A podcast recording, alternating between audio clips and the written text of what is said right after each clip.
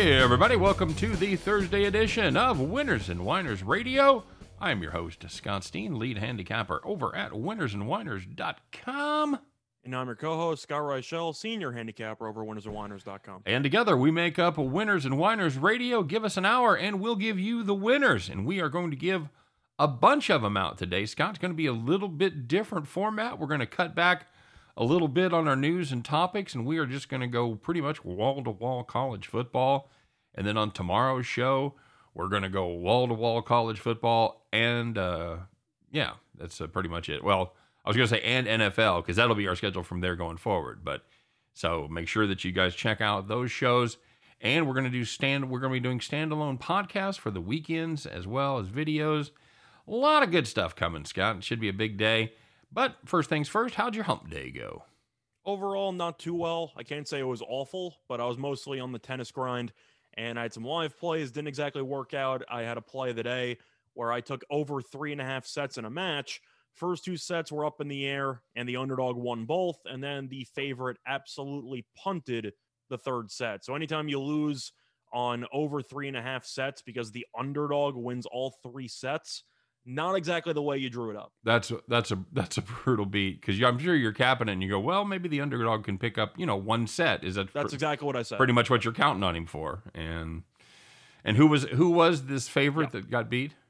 Uh, Kohlschreiber. I, I thought I thought Andujar was good enough to take one set, maybe two. Yeah. But I thought Kohlschreiber would just overpower him, and unfortunately, he just couldn't keep the ball in play. Typical Kohlschreiber, buddy. I should mm-hmm. I, I, I could have told you that. Typical. I have no idea. Uh, and I know you stayed away from the college football game, although we did kind of have we had the right side of that as the under prevailed. I was on the wrong side as far as the side goes. I liked Jacksonville State there in the first half and the full game, and kind of a kind of a funny story in the first half. We may may hear a little bit more about that later, but they for the for the game, they basically just couldn't get anything going on offense. UAB defense is still very good and Jacksonville State spent a lot of time shooting themselves in the foot. And we found out that just because you one day played at Clemson, it doesn't mean that uh, you're Deshaun Watson. You want to hear a joke from that game? Of course. Uh, the total was once again bet up from 46 to 51 and a half. Brutal. Brutal. It got nowhere near that as it landed uh, 31 zip. I mean, you asked me what my favorite play was. I just said I love the under. I think UAB is going to dominate the line of scrimmage and they'll eat they'll eat a bunch of clock. That's basically what happened. They did, and they were they were very inefficient, uh, especially in the first half, as they couldn't get out of their way. They made some mistakes, had a turnover, but yeah, all in all, yeah, about like a Wednesday game, you would think it was. So not not incredibly exciting, but Scott, there was a lot going on in the world of sports. And by the way, we apologize if we have some connection problems Scott is up there after he made fun of me asking the other day. He is now getting pummeled by the hurricane. So congratulations, and so hopefully we'll be able to get through the entire show without your uh, your internet going out. Hopefully, that'd, that'd be a good thing. Mm-hmm. You never know when I'll have to just solo for the half hour. So if you guys hear me on the second half hour, not Scott, you'll know the reason. So congratulations. Got your. Is that bu- the alibi you're going to use to get me off the show? Yeah, that's it. That's that's exactly what I'm looking for right there. So Scott it didn't go great for everybody involved. A lot of people kind of had days, perhaps like I did, and this is going to be a situation where you thought you had a winner and you had it capped right, only to get beat in the last second, the last the half of the game, the last inning, whatever it is, whatever the sport is. Bad beats will find you, and there's only one thing you can do when that happens, and that's call the cops. All right, Scott. Well, let's get it rolling, shall we? We are going to take a look, first of all, in the aforementioned game between Jacksonville State Gamecocks, the Cacks, and the UAB Blazers. If you had Jacksonville State plus nine in the first half, like I did, you were in pretty good shape because it was nuttin' nuttin' with uh, less than five minutes left in the first half. UAB, they did score a touchdown there. And then Jacksonville State, what we need from them is a couple first downs. They get one, but they can't get the other one, Scott. They get it up to about the 40 yard line, and then they got a punt. You figure, well, punter's averaged 51 yards per punt on his three punts. He's pinned them deep a couple times. Just got to do it again and then lay on the ball and get us to halftime.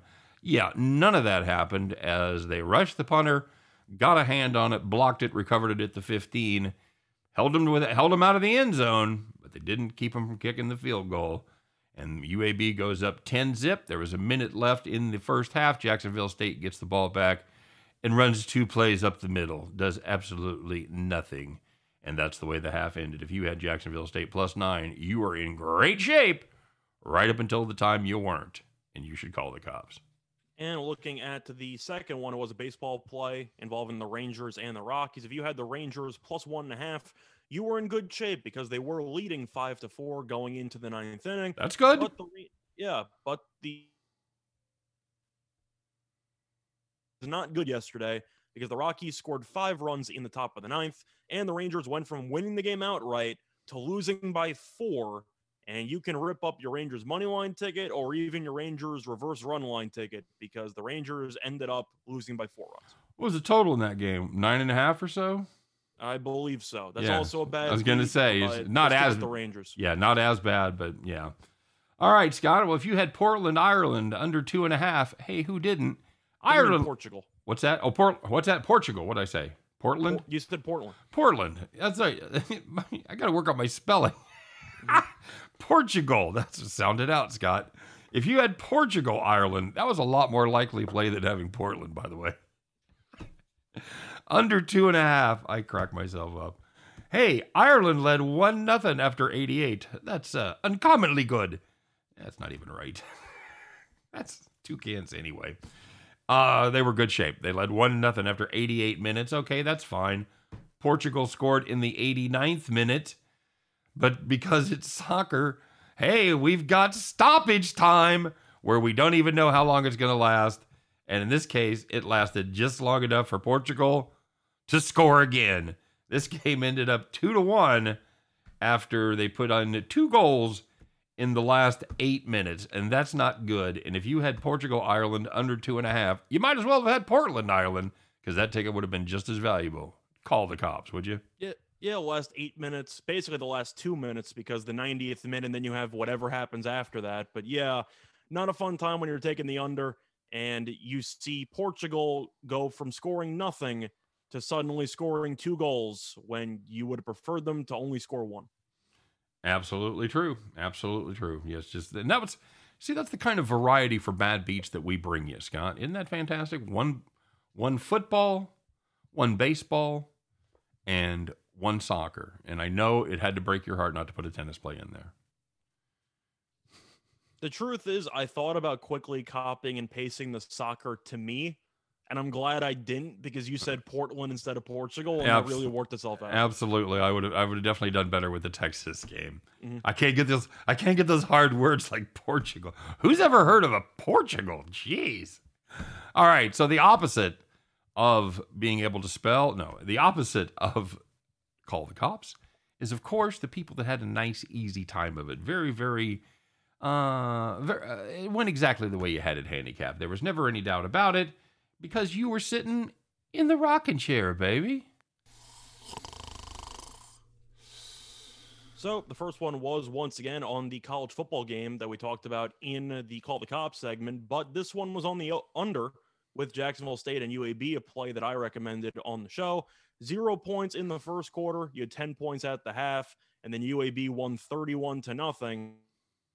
It's tough to go over 52 when one team doesn't contribute, and that's exactly what happened. Yep, yep, 31 nothing, well under the total. I believe both of us said it would go under the total. I, I made a prediction it would go closer, but we did say it would go under the total of 52. Yes, I just remember you asking what my favorite play was for the game, and I said the under. There you go. Hey, if you had the Cardinals Reds game two of that uh, of that doubleheader, over seven, yeah, you didn't have to sweat that one much. Three runs in the first and seven runs in the second. That'll do, pig. That game ended up 12 to 2. If you had the over seven, you were a winner early in that one, and you could just sit in the rocket chair for the rest of the game. And the last one was between the Astros and the Mariners. If you had the under eight and a half, you had one run in the sixth inning and zero runs in the other eight innings. Mariners won one nothing. Sweet action, sweet. That was the that was the Mariners dealing, right? That was Logan. Yeah, absolutely. And yesterday the Cooch beat him, or the day. I mean, the day before that, the Mhm. Coo- the Cooch beat him. Of course, you know the game before that, I had him. They had a lead going into the ninth inning and blew it. I had him at, at three to two at plus one fifty. So, anybody care? Does anybody care that they've they've stepped up and won the last two games? The game I took them, they they did not. No. I I didn't ask, but I'm not speaking for everyone else. Fair enough. Gonna go out on a limb and say mm, you're probably of the majority opinion right there. All right, Scott. Well, let's see who's strapping on the golden feed bag for this Thursday, shall we? This one was easy, not a big surprise. oh, the ever popular, much deserved donkey of the day.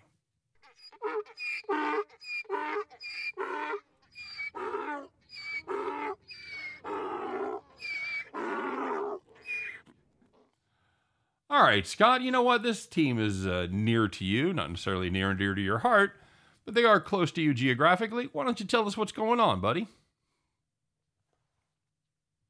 So there's an immediate donkey of the day, and then there's kind of the overall donkey of the day. We'll start. We'll start off with the immediate. It's uh, the acting GM for the Mets, Zach Scott, who got arrested Okay, wait, on wait, wait. Wednesday Can I- at can- can I- 4:15 a.m. Can I do the joke there? oh yeah, you can. He's sorry. the he's the acting GM. What is he like? Uh, texting pictures of pictures of his genitals and giving unwelcome sexual advances to women in the office. Thank See, you. I was gonna save that for the overall donkey. okay, day, well we can we can is- fold that back in.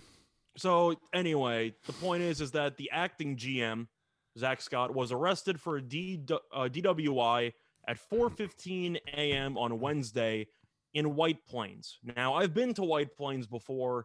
Maybe it gets really fun at 4 a.m. I never thought of it as a place to get really drunk at, but maybe that's just me. Anyway, the point is, is that he's not going to be traveling with the team on the upcoming road trip. But the acting GM not exactly the guy you'd probably want in charge of making decisions when he chose to get behind a car while he was intoxicated. And the reason, the thing that you alluded to, why he's acting GM, it takes us to the overall donkey of the day, which is the New York Mets, because this team cannot find anybody trustworthy to handle making big decisions for the team. Because Zach Scott, the guy with the, the DWI, took over the job from the original general manager who was found guilty of sending some lewd photos of yeah his privates to women around the office so the mets as a whole donkey of the day for not fully understanding what moral obligations a gm should have or let alone common sense So we have a singular donkey of the day, and then we have a whole coffle full of donkeys, and that's going to be the whole the whole Mets organization, right? Yeah i was going to get into the original gm stuff but then you wanted to talk about it so we did but the point is is you wow, shots fired. an argument or donkey out of everybody involved Yeah, You and make a donkey out of everybody involved. It's just the way it is. okay, all right, very good. Did you like how I used the, the term coffle of donkeys? Oh no, I got it. It was well. It was well placed. All right, very good. And I know you're still mad at me for stepping on your stepping on your big reveal with my with my bogus joke. Uh, not really. It's fine. It's all good. We'll talk about it after the show. It's fine. It's fine. It's okay. Mhm. All right, I Scott. remember that. All right, fair enough. Hey, speaking of drunk, the acting GM wasn't the only drunk out there, Scott. So far in this college football season, the odds makers uh, they've been a little tipsy. Let's find out why on today's segment. The odds makers were drunk. Scott, we were looking at these uh, games here for Thursday, and we kind of uh, realized an interesting statistical anomaly. Would you like to share that with the kids? Perhaps it could be actionable going forward. Well, it could be similarly to what we talked about when preseason just started in the NFL. You had a decent amount of college football games, which gamblers have been using kind of as guinea pigs to see what you can get in terms of trends. And there is one trend out there. There's been eight games so far this season, including FCS games, and seven of the eight games have gone under the posted total. Under the total. So, and it's not necessarily a matter of the defenses looking great. I think The offenses are just hideous. I think it's more of a matter of the offenses looking hideous. Does that does that surprise you? No, I said that going into the year, kind of similar to what the preseason idea was, which was the fact that just because you have some teams like Jacksonville State or some FCS teams that played during the spring, a lot of these other teams, whether it involved the COVID restrictions in practice, whether it involved the roster turnover, the potential uncertainty with scheduling, the point is is that you have a lot of, I'd say, variables that you had to account for during the offseason, which might cause an offense or two, if not all of them, to fall behind the eight ball. And that seems to be what the case is. Yep, and I don't know how long that's going to remain actual, but it's definitely something to keep an eye on going forward. So there you go. Quick reminder, everybody, you are listening to Winners and Whiners Radio. Give us an hour, and we'll give you the winners. Uh, a couple quick ones here, Scott. I know Ronaldo set the all-time record for most international goals. Does this make him better than Messi? I know there's a lot of people that care about this. I'm not one of them, so maybe you could give your opinion. I still think Messi is the greatest of all time. Me now, too. Record, I'm all over I, it. I, I am biased because I love Ronaldo more than Messi because I used to use Ronaldo more in the video game. I thought he was better in the video game, if that means anything. It doesn't. But based on all time success and pure talent, I would say Messi is a better overall player, and he has been throughout his entire career. Now I also have to root against Messi because he plays for Man U, which is the arch rival of my favorite team, which is Man City. So now I got a personal bias involved in who's the greatest of all time. Not actually, but you know. The point is, I'm going to go with Messi still. But of course, props to Ronaldo for setting the all time record. But you also have to keep in mind there's a lot of European games, whether it involves the actual tournaments they have, the qualifying they have. I want to see a stack up of who's played in more international games and compare maybe goals per appearance. Yes. I think that's an important stat to keep in mind. Sure. But props to Ronaldo. You know, he did what he had to do and he scored the game winner yesterday. All right. But I want to know if either one of them could do what Maradona did on cocaine. Uh, are we talking about while they were playing? yeah, that's that's what I'm saying. Give them give them a bunch of cocaine while they're playing and see how they stack up with Maradona. That's that's my point. Well, Maradona's still an all-time great player. Rest in peace to him. Uh, but everyone will keep in mind the Maradona, uh, of course, hand of God goal, which ended up leading to a World Cup championship for Argentina, which is why some people might still believe Maradona is better than Messi because he was able to deliver Argentina a World Cup championship. My argument would be look at the talent around Messi or the lack thereof defensively and in goal for the last 15, 20 years Messi hasn't really had many great defensive backs who have played with him to at least stop the other team from scoring. All right, fair enough. Good take. And they all, none of them compare to Pele. So I didn't see Pele play, but I would take everyone's word for it that Pele is the greatest of all time. I actually got to see him. Of course, I was very young and I knew nothing about soccer. So, but he, okay. he did come to Kansas City and play the Spurs, I believe, was the team here. So, go Cosmos. yes, that's exactly who he was playing for. Very good. So Gerrit Cole, Scott, yesterday had 15 strikeouts over seven innings. Is he a lock to win the AL Cy Young? He's minus 280 on FanDuel. Mm, let me answer this. No, he is not. Your t- your take? Well, I was going to say it's interesting because we were talking about how Lance Lynn should run away with the thing about a month ago. And the keyword was should. Whoops. He basically did everything wrong when it came to running away with it because – he got ejected from a game for throwing a belt or his glove at an umpire during a routine, you know, in, in between inning checkup. Then he got injured, or, you know, he's now going to miss some time. So he is now the third odds to win the award. The second, it's our boy. Odds are the surprising one. It's our boy Robbie Ray, who's been really good for the last couple of months, pretty much all year, but especially for the last couple of months. Yeah. Having said that, I just think it's going to Cole.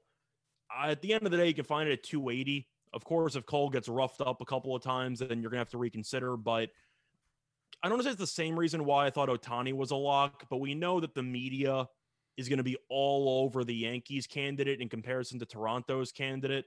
We know the Yankees might make the playoffs. Toronto's probably not going to. I don't know if that factors in or if it will, but it's about the it's about who's going to vote for the award I got to assume that there's going to be a huge media bias towards the Yankee candidate. Wouldn't you agree with that? There usually is.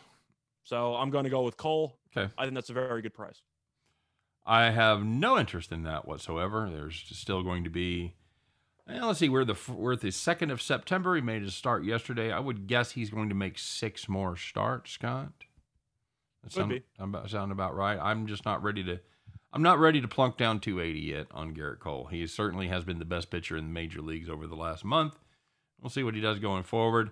and it just uh, we can get Robbie Ray at uh, what 250, 260. Uh, looking at the lines, you can find higher than that actually because you have other candidates. So I would say you can usually find it somewhere in the threes. I might take a spin on Robbie Ray just just for old time's sake. I, I, well, I'm going to ask, what price do you think Cole should be then if you think you shouldn't be laying 285? Uh, yeah, I 200, 200 okay. at this point. I just I just think it's I, uh, if he wouldn't have been hurt, you know, if he had the entire season as a body of work, mm-hmm. I think he'd I think he'd be more of a shoe in. Of course, then the price would be higher, obviously. I believe he was around 170 before the 15 strikeout performance yesterday. Yeah, see, I and I think that's a dramatic overreaction based on one game. That's fair. I'm just throwing it out there for facts. Okay, good enough. All right, Scott. Well, we promised a full day of college football, and my friend, we are going to absolutely deliver. What do you want to start with? You want to start with the with the undercard, or do you want to uh, you want to start with the big boys? I think we should probably start with the undercard, right? Start with the appetizer and work our way in. I think that's right. And uh, let's, you know, you and I talked about a lot of games here that are going to be going on on Thursday. And let's start off one with one. I'm going to throw you a curveball that we didn't even take. We didn't even talk about, and I just want to talk about them because they're a terrible team, and it's Tennessee Martin against Western Kentucky. Um, this is this is a really really world class bad uh, Tennessee Martin team. Western Kentucky Hilltoppers always able to throw the ball around the ball, far, ball, ball field a little bit. They are a 22 point favorite in this one. Uh, Scott, got any feelings on this one? Well, when you said you wanted to start off, I remember with the appetizers, I didn't expect you to serve me gazpacho. Like, I thought you were going to serve me something I could actually eat. But okay, uh, looking at the overall matchup here, Oh boy, I'm gonna go. It's it's uh, you really threw me a curveball, and I appreciate. It. I know that. we spent the whole day handicapping like 10, 12 football games. Like, let's start with one we didn't look at. I'm going with Western Kentucky. Okay, I'm, uh, I'm with at you. At the end of the day, it kind of fits the philosophy that I had for the UAB game. Of course, UAB won its conference the last couple of years, but the idea that I had was that the FBS teams, if they dominate up front, they're usually going to dominate the game. I'm under the impression Western Kentucky is going to dominate up front because I do think they have some underrated talent inside the trenches. And Western Kentucky, I don't think that team is awful in the conf- in the uh, Conference USA. Are they good? No, but I think they're good enough to beat a an FCS team by at least 24 points. I'll take Western Kentucky in a hideous game of football. Do I think do I think that uh, UT Martin's going to actually score more than 17 points in this game? Maybe not. So I got to go ahead and take Western Kentucky. Okay, and they didn't just for just for just for edification. UT Martin did not play any FBS schools last year. Uh, however, in 2019, they did play two FBS schools, two SEC schools, as a matter of fact. They played Florida, a game they lost 45 to nothing, and they played Kentucky, a game they lost 50 to 7. So, again, I wouldn't say Western Kentucky is in the uh, SEC range, well, unless you count Vanderbilt. But uh, 22 points, I think that's a bargain. Give me, give let me fade the Skyhawks there. Uh, we're on the same page. All right, so. very good. Uh, that's that's enough from me. Uh, you want to you want to burn me? You want to you want to come back with one that um what? And I know I let's talk about this real quick. And I know we're not going to do a whole thing on this because this it's a team we've seen play. We saw Southern Utah play last week against uh, is that Fresno State? Uh, no, it's also played San Jose. San Jose State. Okay, sorry. Uh, I knew both of those games were very, very similar, and they've got Arizona State this week. Uh, Herm Edwards and the boys, forty-five point favorites. Scott, is that just a little too much? I think you can make an argument that it is and it isn't because this team actually has expectations. So maybe they'll try to kill this team. I kind of like the over in this spot, which might sound a little bit odd, but San Jose State's defense, we would agree, is a strong unit. Yes. And Southern Utah didn't get shut out. They scored a couple of touchdowns there. I think that there's a chance they could score at least one. And the question is, do you think Arizona State's going to stop scoring after they get to 45 or 52? They might score 60 in the home opener. It's possible. It's it's certainly possible. And that's and that's a weird total. You mentioned that the, again, the spread is 45, the total 55. Yeah. So, so I'm looking potentially at the over on that one. Do I want to lay 45 with that team? No.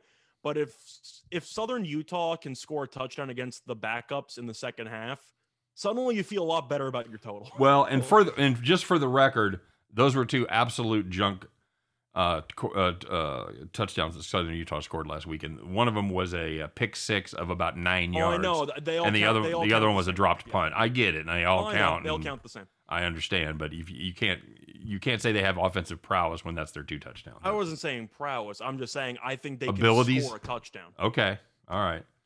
Okay. Yeah, and I, I probably like the I think I think taking the over there s- still leaves you uh, as very alive to cover the spread, but you you give yourself like you said you give yourself a little room for that for that late touchdown when it's you know when it's when it's 52 to or when it's you know when it's 52 to 7 or whatever and they scan they come down and score that and it would beat I was you. going to say, do you think Arizona State scores 50? Because I do.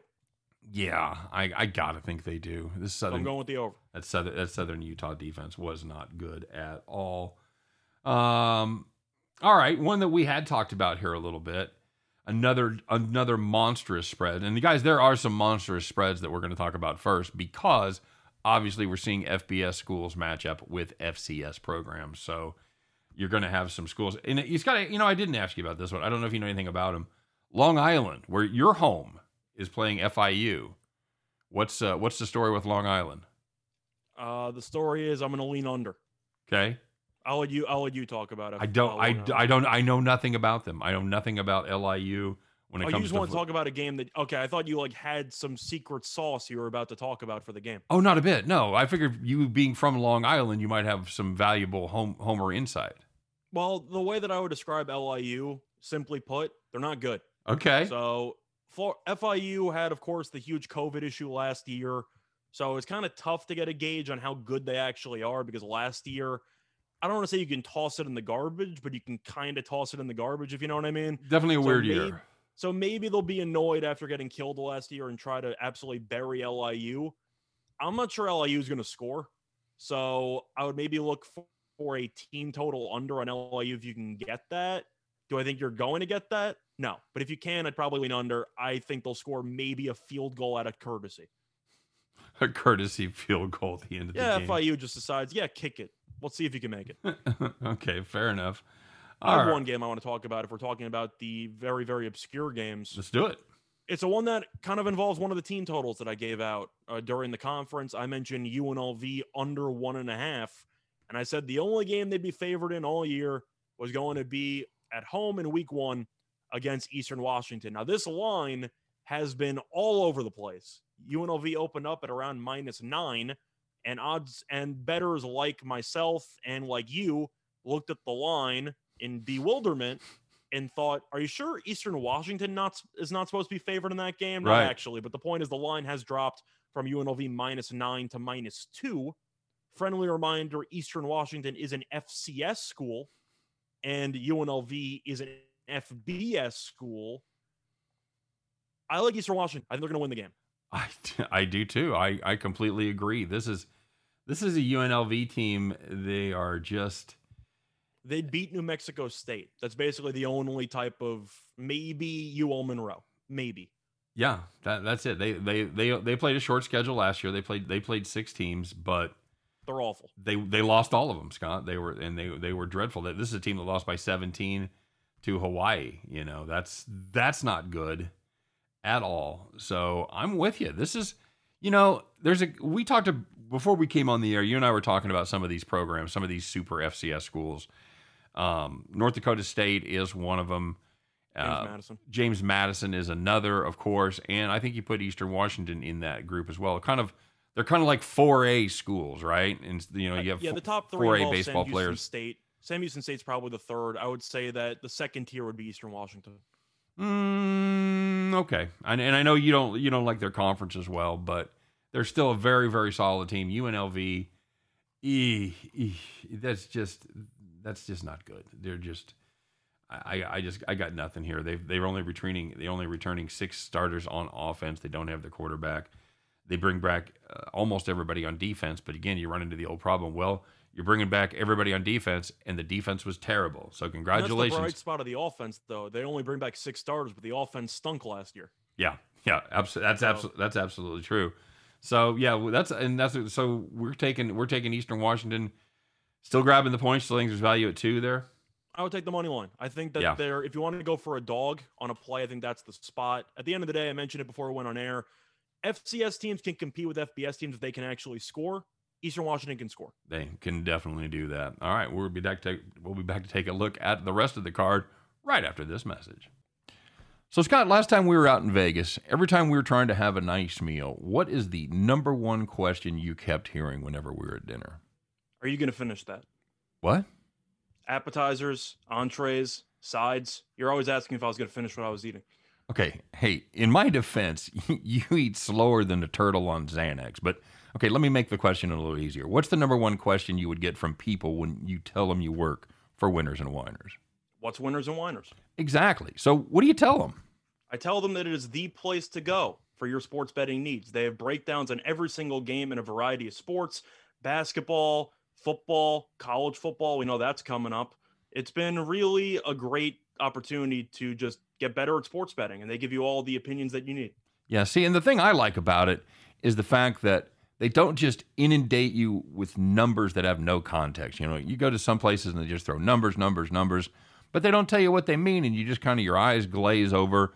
But these guys, not only do they use those same numbers and put them in context, but they're fantastic writers. They're great handicappers. You mentioned college football coming up.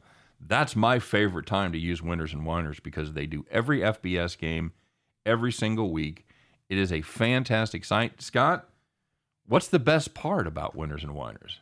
It's absolutely free to use. That's right. It is absolutely free to use. Winnersandwhiners.com. You absolutely have to check it out.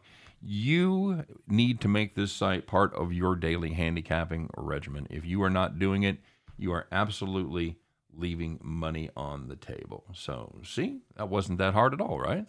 Sure, you're still getting none of my fries. What? I, I didn't. I didn't say a word. I saw you looking at them.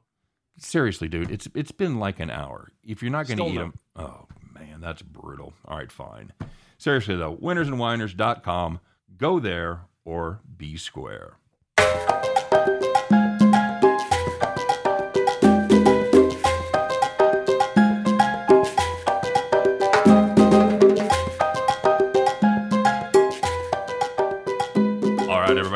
Back to the second half of Winners and Whiners Radio. Give us an hour, and we'll give you the winners. And we've been dealing them out so far. And now, Scott, we've we made it through the salad. We've made it through the vichyssoise. We've made it through the sorbet as a little palate cleanser. And now we're on to the main course. So let's start with the first game on the card. We'll just do them in chronological order. This is going to be the Temple Owls against the Rutgers Scarlet Knights. Uh, this one opened up as a Rutgers 14 point favorite. Now been a little bit of night money coming in, driven the line to 14 and a half across the board, and the total's gone from 51 to 52 or 52 and a half. Uh, Scott, two very bad programs last year. Which one of them got better? I'm going to go with Rutgers because Rutgers showed flashes at times, and they do bring back some talent on the defensive end. Uh, that secondary is actually pretty good for Rutgers. They brought back a decent amount of guys. It's one of the better, I'd say, half secondaries in the Big Ten. So not even just in in comparing the teams in the Big Ten, their secondary can actually stack up with some other teams there. So the defense, I think, will be pretty good. The offense is always the question mark because they occasionally have some good games, but it's a lot of hideous turnovers and a lot of really just chaotic play calls at times. Temple's kind of the same way, where the offense turns the ball over a ton. So I expect to see a lot of really dumb turnovers in plus territory throughout this game. I'm leaning towards the under. Stick with the trend there with the under because I don't really trust either offense. But I do think Rutgers' defense will get enough stops to win this game by multiple touchdowns. 14 and a half's tough though. I really liked it at 13 and a half, but now you cross over the key number. I don't exactly feel great about it. Hold my nose and take the under. Okay, fair enough. Yeah, and you know, Greg Schiano is a defensive guy, so you got to figure the Rutgers defense is going to be solid once again. Uh, a couple of fun stats to keep in mind: uh, Temple head coach uh, Rod Carey, fifteen and seven uh, against the spread as an away dog, and Greg Schiano just fourteen and eighteen as a home favorite. So just a just a little little something there, but.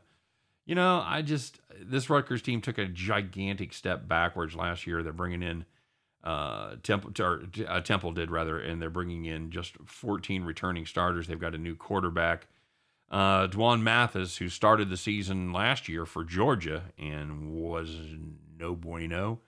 So I'm not sure he's going to be any better for this uh, Temple team. Probably a step up for Temple, but as far as being able to actually compete at this level, I've got to uh, I've got to take Rutgers here, buddy. I don't I don't I'm, hate I'm just looking at the under, but if I had to pick one side, I would take Rutgers. I don't I don't hate the I don't hate the under. Um, I think it's going to I think it's going to be somewhere right around that number. I think that's a pretty sharp number.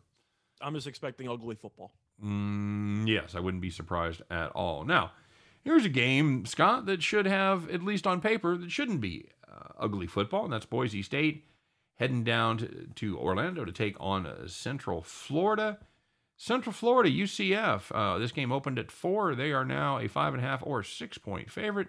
And the totals come down a little bit. Opened at 69 and a half, now down to 68 pretty well, pretty much across the board. Scott, good App State team. They lost three games last year by a total of 14 points. They lost to Coastal You say, Carolina. you say App State or Boise State? App State. I'm, so, I'm sorry. That's the next game. Sorry, bud. Never mind. Uh, well, I'm. Oh man, I'm anxious to deal that one out. No, go ahead. Start with Boise State. I'm looking at the over. Okay. In this one. Now, it's, of course, it's tough to predict because both teams have new head coaches. Uh, Boise ended up having their coach go to Auburn, and UCF got Auburn's former coach in Malzahn to come over. Offensive minded guy. I'm not sure if he's going to continue the huge up tempo, hyper speed offense, but Gabriel's still a good quarterback. They have some weapons on the outside. They'll put up points. Just at the end of the day, I'm looking at a situation where I just think both teams are going to throw the ball around the parking lot. You have Bachmeier on one end, you have Gabriel on the other end. I'm expecting maybe 800 yards passing combined between the two of them. I'll take the over. I just think you'll get not many stops and a lot of touchdowns. You?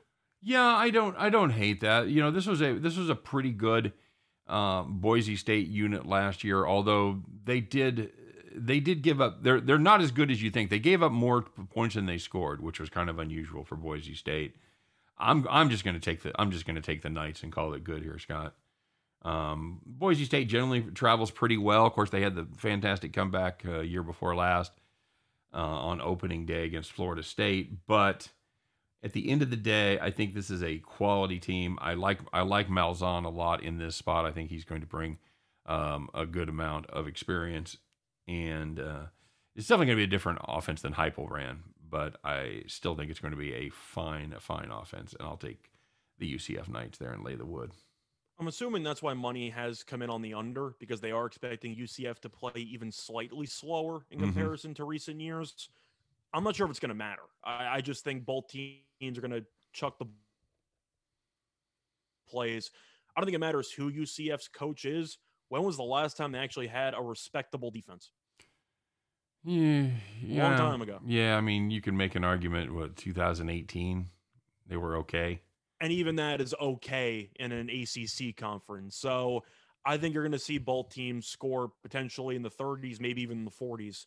I wouldn't be surprised to see if this game comes down to the wire, which is why I'm not exactly thrilled on taking UCF, but I do like the over. I think you'll see points. Okay, I would probably go the other way as far as the total goes, but Okay, you fair we'll enough. see. All right, now we'll talk about uh, East Carolina and App State. Uh, this game opened up. App State is 11 and a half point favorites, and 58 and a half is the total. And there's been money coming in on the unders. This number is now 55 and a half.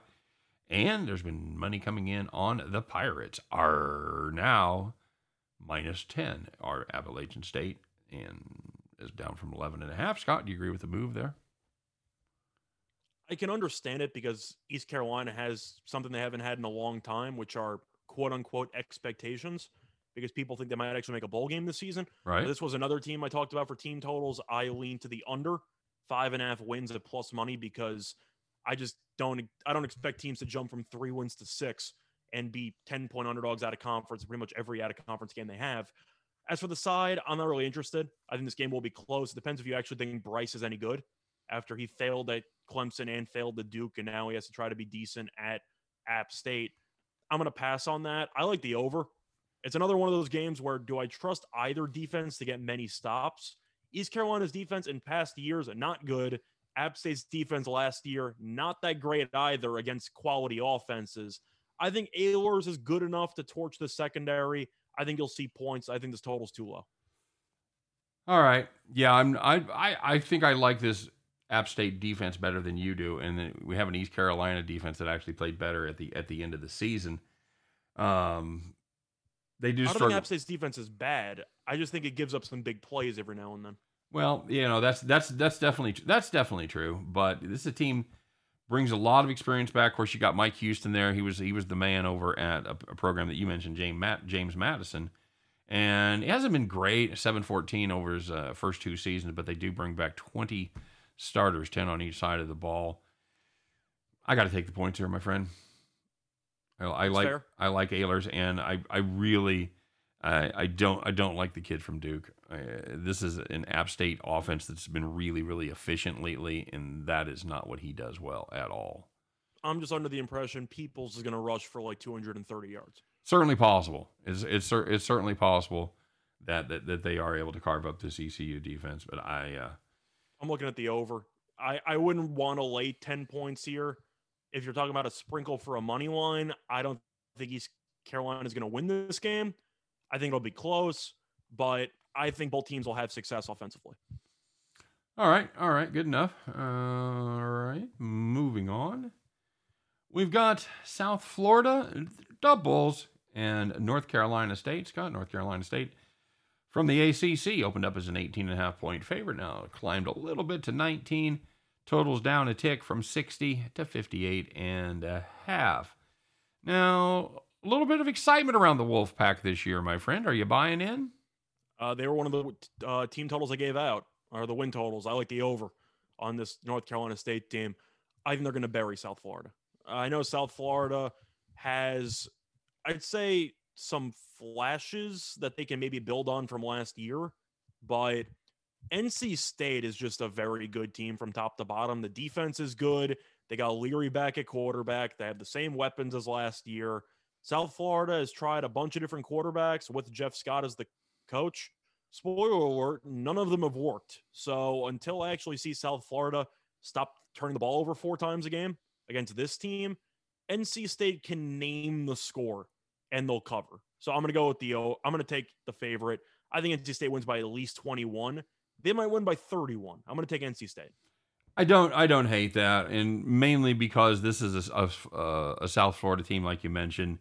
They brought back a lot of starters, but they don't have a quarterback, and they've brought a couple of transfers in. They brought in Cade Fortin from from North Carolina and Jarren Williams from Miami. Scott, if you got two quarterbacks, how many quarterbacks you have? Uh, zero. You have zero quarterbacks, and that's tough to win at this level without a competent quarterback, especially against a team like North Carolina State that can do a lot of things right. And I think that if that's a, a team that puts it all together, they could maybe even be a force there in the non-Clemson portion of the ACC. So If uh, all goes right for NC State, they could actually win 10 games. I think they're that talented. yeah, they're they're they're a good they're a good squad. I, I don't I don't hate this team. They were they were kind of they were kind of close last year a couple of times. You know, I don't. I, I don't think a lot of things necessarily went their way. Is that kind of the Oh, impression they were you the got? backup quarterback for about half the year. That's that's true. That's that's also true. So yeah, we'll uh, and they and they're you know again they're they brought back 18 starters, including their quarterback. So that's a that's a good thing. Um, Mhm. At home, I just think they're going to bury this team. Yeah, and they they lost. This is this is a team that lost just three games last year. Well, they lost. Well, and they, of course they lose to Kentucky in the bowl game, but they uh, lost to Virginia Tech. They lose to North Carolina, and they lose to Miami. That Miami game was a very, very close game. Yeah, that 44-41 game. Mhm. Yeah, they well, and they, and they covered the number. So Yeah. All right, all right, very good. Yeah, I think I think we're on this. I think we're on the same page. It didn't it didn't take long. What did we do? Seventeen games before you and I finally agreed with one. Uh, well, we had a couple of FCS games where we agreed on Western Kentucky. That's true. That's true. All right, Scott. Speaking of a, perhaps a little bit of a mismatch, the Tennessee Volunteers, the Josh Heupel era starts. Uh, maybe one of the few games they're not on probation, but so far so good. Full speed ahead. They play the Bowling Green Falcons from the MAC conference. It's going to be a little bit of a section between the SEC and the MAC. This game opened up as Tennessee as a 33 and a half point favorite, And the money has come in on the Vols as the uh, line now stands at 35 or 35 and a half. The total has climbed from 50, 58 to 61. Yeah, how you see this one? I trust a team of actual Falcons to score more points than Bowling Green. This Bowling Green team stinks. They are awful. They are one of the last year might have been one of the worst teams I've ever seen. How do you lose to Akron, who hadn't won a game in over a year by 28 points? I was going to say out of your mind. they didn't just lose to Akron. They got buried. They got absolutely destroyed. Yes, yes, they they absolutely did. That was, and I think I was on the wrong side of that game, if I'm not mistaken, because Akron was so No, bad. you had Akron. You you had you had Akron in that game. What's that? Oh, did 100 percent at Akron in that game how do you remember that? because it was the garbage bowl. Yeah, I remember it. You gave it out. Okay, all right. Well, good. you were on the right side of that. Oh, good for me. That's one. But anyway, for looking at the actual matchup, Bowling Green's terrible. We know that. Tennessee, I don't think they're going to make a bowl game. And Heupel, I don't think is a good hire, but he plays very up tempo. And if you play up tempo against an awful team, it can get ugly really, really quickly. And with the first game in Knoxville with a new coach that plays up tempo, Tennessee could score 60 and it wouldn't surprise me. I'll be generous to Bowling Green's defense. I'll give Tennessee 52. Okay. I'll take Tennessee. Yeah, I you, you're the only ten I see. I think that's. I think you have to. I mean, this is the uh, Bowling Green coach uh, Scot Loeffler. He estimated this is my, my favorite quote of the day, by the way. He estimated that seventy percent of his team has never played a down in front of a live cl- crowd at the collegiate level. That's I'm not sure that's going to go well in Knoxville. that's not good at all. You know, that's and that's the thing about running pace, Scott. If you make a mistake on offense, if you have that stupid turnover, if you have a, a, a dumb penalty, you're gonna you're gonna run it again. You're you're gonna have a lot of possessions. You're gonna have a lot of opportunities to score points. I, Are we sure Heupel's going to stop running no huddle with the second unit in the second half? No, no, and I that's have a, no idea. and that's another thing we talked about because a lot of times you have to worry about them putting in the, the B team and the guys way far down the bench, especially at home teams where you get to dress more or home games where you get to dress more guys. I don't think it's going to be the case in this one. I think Heupel wants to get those live reps. I think the first think team stays in there probably for a while. All right. Uh, quick reminder, everybody, that you are listening to a Winners and Whiners Radio. Give us an hour, and we'll give you the winners. Now, Scott, we have just one game left of our college football preview show to take a look at, and that is a Big Ten battle as Ohio State travels to the Twin Cities to take on the Gophers there from Minnesota. This game opened up Ohio State as a two touchdown favorite, and 65 and a half is the total. Since then, Scott, that's pretty much right where it sticks. Still, still a 14 point favorite as Ohio State, but the total has come down from 65 and a half to 63, even some 62 and a halves sneaking in there. So, with that being said, talk me out of just betting on Ohio State and doing a doing a doing a Ron Popeil bet. Scott just set it and forget it with the Ohio State Buckeyes this season. I'm going to talk you out of betting on Ohio State because you should be betting on the Ohio State. I, at the end of the day, That's I can't me. take Minnesota. I can't take Minnesota. It's a spot where I respect what PJ Fleck has tried to do, trying to get recruits to actually want to spend a winter in Minnesota. So I'm not exactly, you know, thrilled with that recruiting pitch, but Ohio State has better talent at every position. The way you can talk about, or the way you can back Minnesota is the fact that it's at home. They bring back Morgan at quarterback. They bring back Ibrahim. So the offense is relatively there. Of course, they lost Bateman, but they bring back Autman-Bell, who's still a good receiver. Defensively, we talked about it the other day. If Stroud can actually throw the ball and like doesn't completely stink, Ohio State should have open guys on every single play. It's just the way it is. Yep. Like I'm I'm sorry, but Minnesota's defensive backs are not good enough to match up with Ohio State's receivers. You think Olave is going to have a hard time breaking Minnesota's one-on-one coverage man to man? Of course not. He's going to be wide open. Yeah, see, this is a team that gave up a couple of highlights last year. They gave up 49 to Michigan. They gave up 45 to Maryland. Yeah. That's not a good look right there, my friend, at all. Uh, 31 to Purdue, 35 to Iowa. Yeah, they dodged Ohio State last year. They ain't dodging them this season. I I don't see any I don't see any way Ohio State doesn't cover this number. Are you surprised that number if hasn't you gone like up? Minnesota, I would tell you. I was gonna say if you like Minnesota, I would probably take the first half. But once again, that's if you like Minnesota and you just pray that the brand new quarterback takes some time to settle in and you hope the Minnesota crowd gives you enough of a boost to maybe propel Minnesota to a strong first quarter. But after halftime, I'm expecting one way traffic. Yep. I think that's I think that's going to be accurate. So, all right, very good. And that and that kind of conversely, then if you have Ohio State and maybe they're only up three at halftime or something like that, don't panic. Yeah.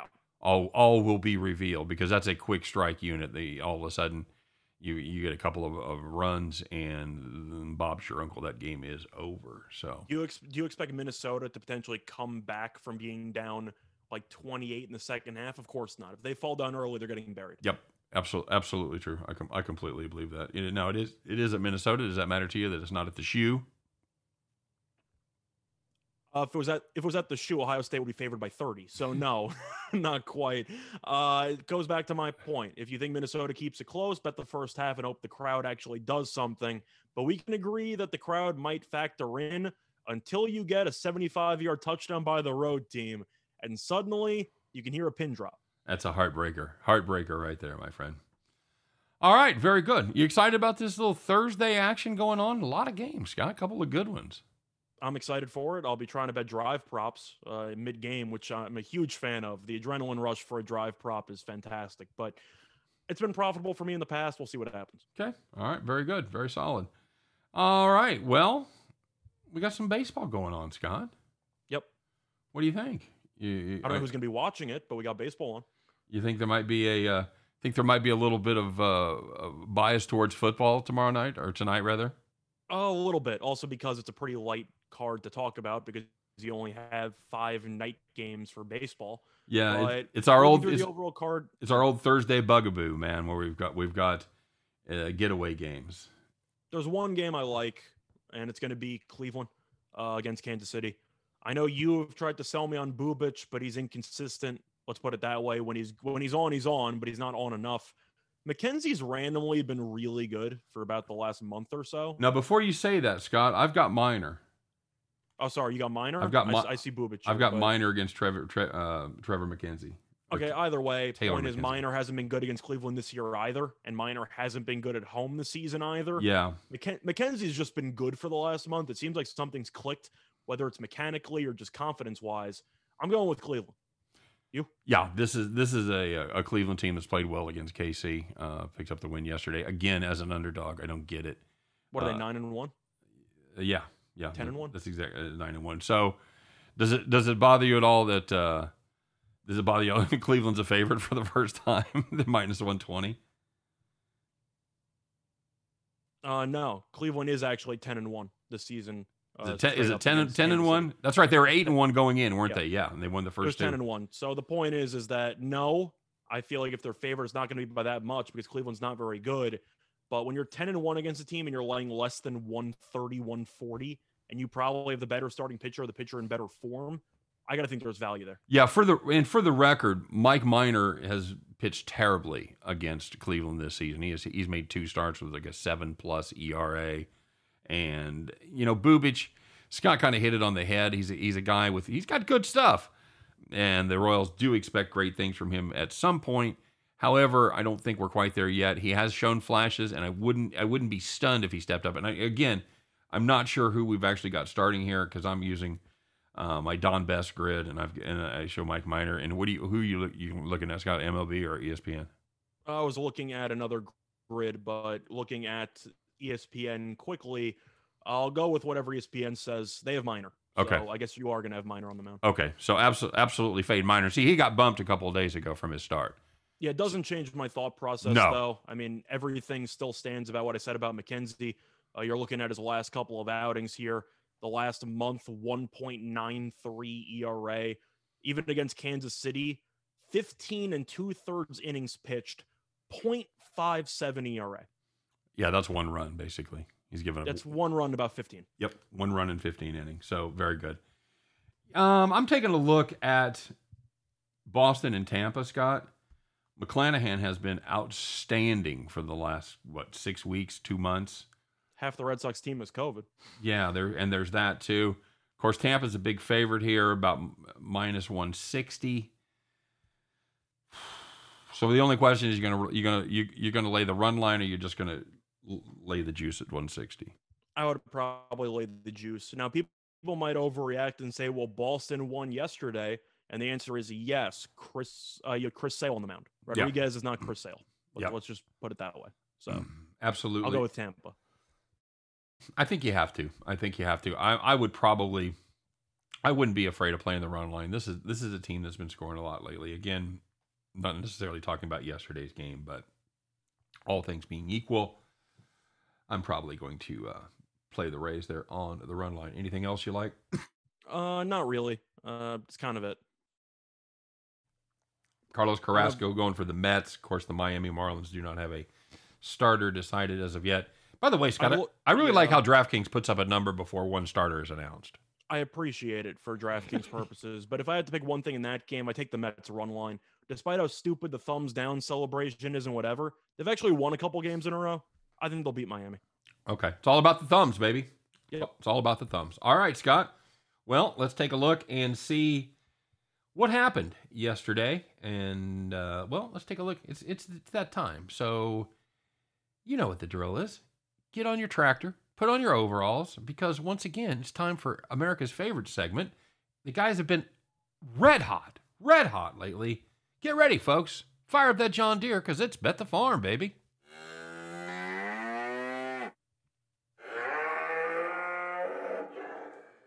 Scott, how did we do yesterday? We had no action because the game between the Phillies and the Nationals, before the Phillies could score 30 runs, unfortunately got canceled. Absolutely. Oh, that was the wrong one. That's the one I was looking for. There we go. That, I got a sound effect for everything, my friend. So yeah, you could have just done a rain sound effect, but that works too. Oh yeah, I could. Uh, you know, I actually thought about that earlier. So okay. All right. So for today's action, we do have a bet the farm play. And not surprisingly, it's going to be from college football. It's going to be a game we didn't talk about, kids. You got to go down a little bit towards the bottom of the card for this one. We're going to take the Houston Baptist Cougars and the New Mexico Lobos over 66. Now, this Houston Baptist team, they are known for two things a really good offense and a really bad defense. They have faced three FBS teams last season. They allowed 52.7 points per game. Uh, they have faced five FBS teams over the last couple, three seasons. 51.4. That's how many they've given up. Not the totals in the game. That's how many they've surrendered. Now, on the bright side, like I said, Houston Baptist, they do score runs and they even score against good competition. They have averaged 34 runs per or 34 points per game in those three FBS games. Give us the Cougars and the Lobos over 66. At the end of the day, New Mexico is very good at running the ball, but they finally have a quarterback in Wilson who transferred over from Kentucky who should be able to torch this defense. Meanwhile, New Mexico is known for a lot of things. Good defense is not one of them. Nope. We think that New Mexico can probably score 50 something. Houston Baptist will probably score 30 something. This game might get into the 80s, but it's 66. It's a gift. Yep, absolutely. Here's here it is. Here, just take it. All right, there you go. And that's going to do it for our Bet the Farm play, and that is going to do it for our show today. As always, guys, thanks for tuning in. Thanks for joining us. Thanks for watching. Uh, thanks for downloading us on whatever your favorite podcast platform is, be it Spotify, Apple Play, whatever. We appreciate the effort. Of course, you guys take care. Good luck on all your plays. And we'll see you again tomorrow on Winners and Whiners Radio. Take care, everybody.